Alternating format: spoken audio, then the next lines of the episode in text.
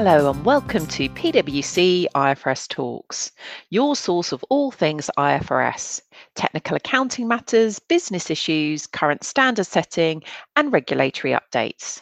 I'm your host, Ruth Preedy.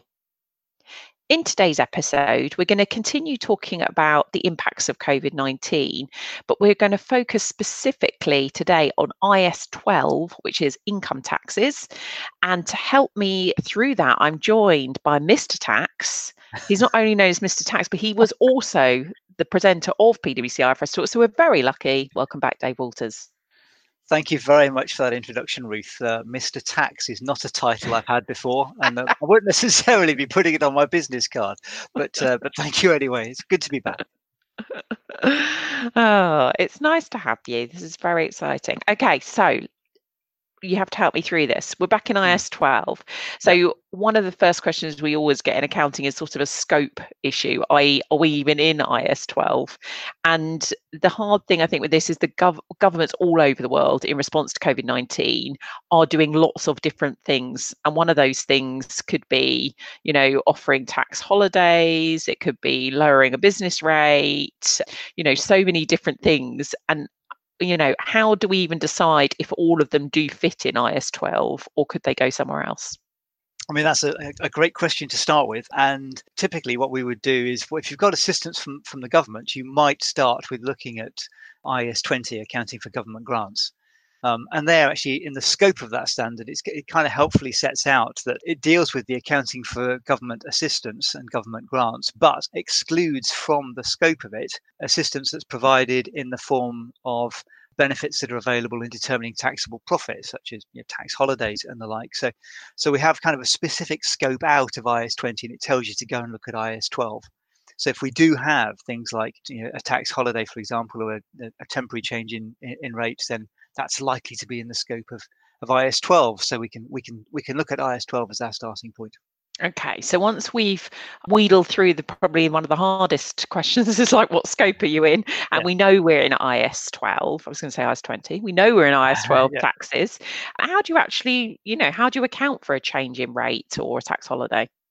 We apply the normal principles of IAS 12, which basically stresses that to apply a, a change in rate, you need to have had substantive enactment. So substantive enactment is, I guess, a process we we well know, and and in individual territories around the world, uh, you'll have a have a view as to what point the legislation has been substantively enacted. So in in in the UK, has, has it been through? Has it's kind of cleared sort of second readings in the House of Commons, but in, in other territories, there will be a legislatory process that goes through and you reach a point of substantive enactment. In many cases, what's happened is these reliefs have been given quickly and emergency legislation has gone through. So, so the gap between the announcement and the legislation being substantively enacted is, is pretty small, but you can usually find a point beyond which it's substantively enacted and you can account for it.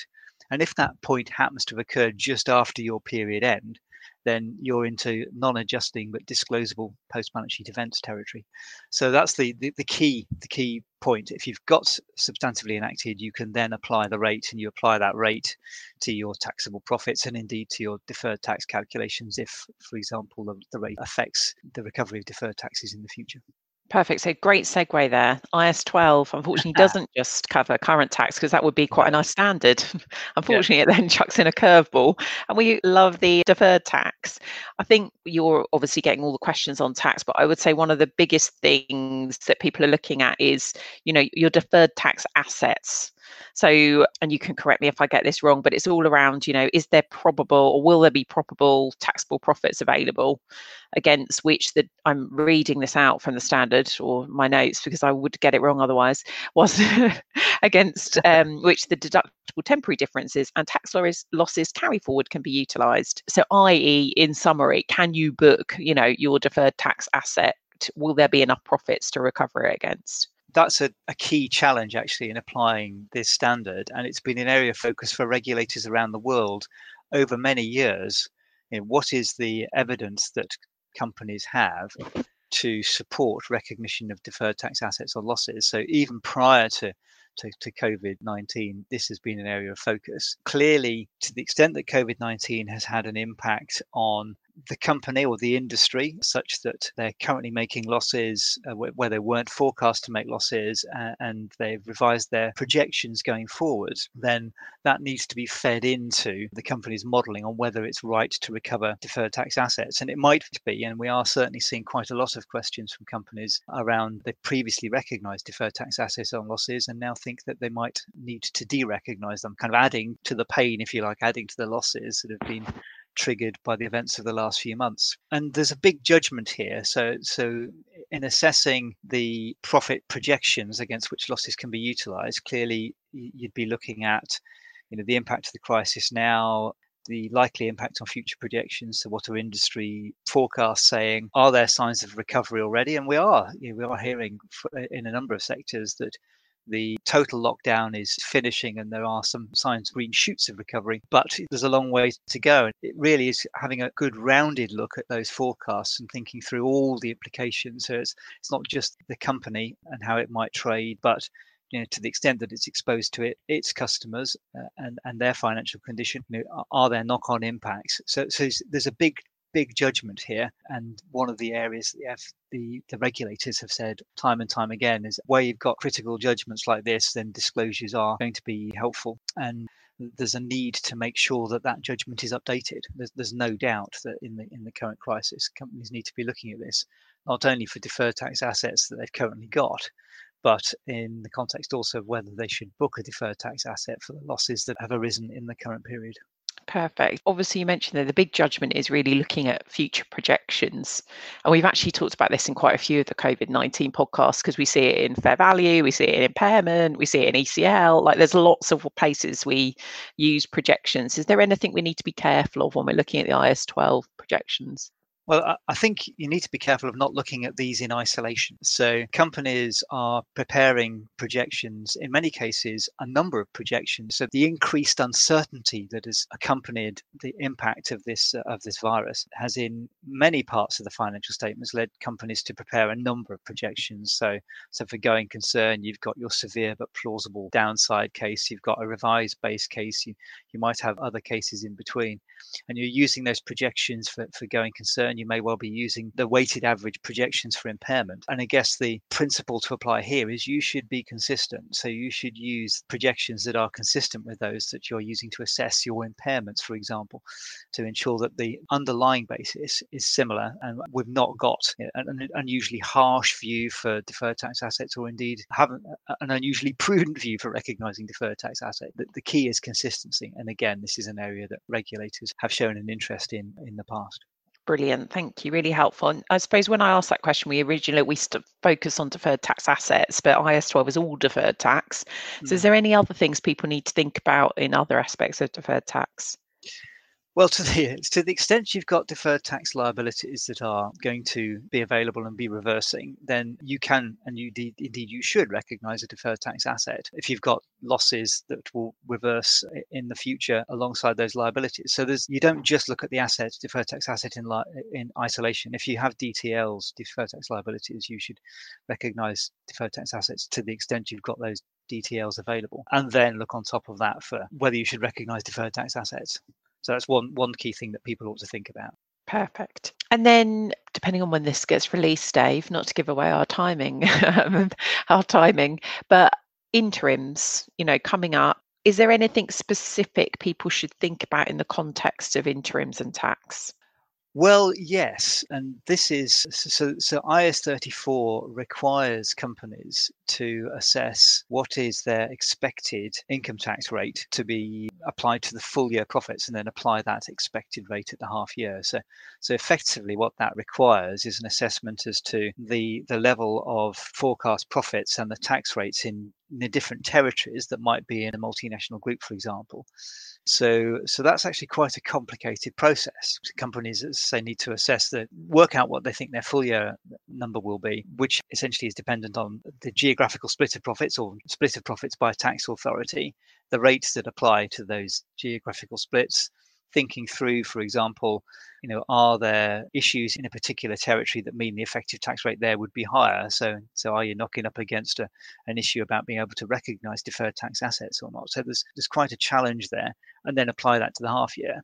The impact of of the virus has made that job, which was already difficult, even harder because there's a substantially increased uncertainty as to where profits will be. So, this is something that companies need to think about pretty early in the half year process rather than leaving it to late. It may be that actually starting point is well, what's my split of profits to date? I mean, what is my effective tax rate based on my geographical split at, at this point in time? And think through are there significant things that might change in the next six months? Is there a territory that's looking like a, having a much slower recovery than, than others? and toning down or adjusting the rate to take account of that lower contribution from that territory. And it may well also be that actually, in this particular instance, there's more uncertainty than usual in the rate. There's potentially a wider range that that rate could fall within. And then you need to think about appropriate disclosures to alert the reader to that increased level of uncertainty or the, the potential range that, that might apply in the full year when all the calculations are finally done. Oh, that sounds complicated. Yeah. yeah, and, and a big exercise for everyone to do. And you mentioned there at the end disclosures and specifically about the rate, but is there anything else people should just be careful of or watch out for in terms of disclosures? Well, uh, one of the key ones I think for companies in respect of taxes is disclosures of uncertainties. So, so there has been a big focus in the last few years on disclosures around uncertain tax positions. That is, those issues have are unlikely to have got less relevant during this crisis. There may be more uncertainties around as a result of lack of clarity and whether particular deduction that's being offered under an emergency scheme might actually be applicable to an entity, the lack of transparency around some of the issues, or the lack of progress on dealing with some issues because people have been focused on just keeping the business going. So don't forget the disclosures around uncertain tax positions. I think if you've got an interim report, consider whether there's additional disclosures that need to be given uncertainties around the rate. And when we've been talking about deferred tax deferred tax assets on losses, it may be that you've moved to a position where a reasonably possible change in your assumptions will have a material difference on what the asset that you can recognize, and it might have a material impact in the next 12 months, in which case you're into critical estimates disclosures to draw the reader's attention to the fact that that number's more uncertain than it was. So there's a range of potential disclosures for both interims and final final annual reports that should be considered as part of the whole wonderful subject of tax. Brilliant. So much to think about in world yes, of tax. And as in all the COVID podcasts, I feel like a broken record. We must disclose. yeah. Thank you so much, Dave, for coming back. I'm sure we can think of plenty more to talk about. We miss you in the not, not studio. Yes. We miss you in your home. but thank you very much. And everyone, thanks for listening. There's lots of frequently asked questions you can find on PwC Inform and pwc.com around all the issues for COVID. Plus, we've got our in depth and industry spotlights. So please do check out our website as well. Thank you very much for listening. Stay safe and happy accounting. The preceding programme was brought to you by PricewaterhouseCoopers LLP. This content is for general information purposes and is not a substitute for consultation with professional advisors.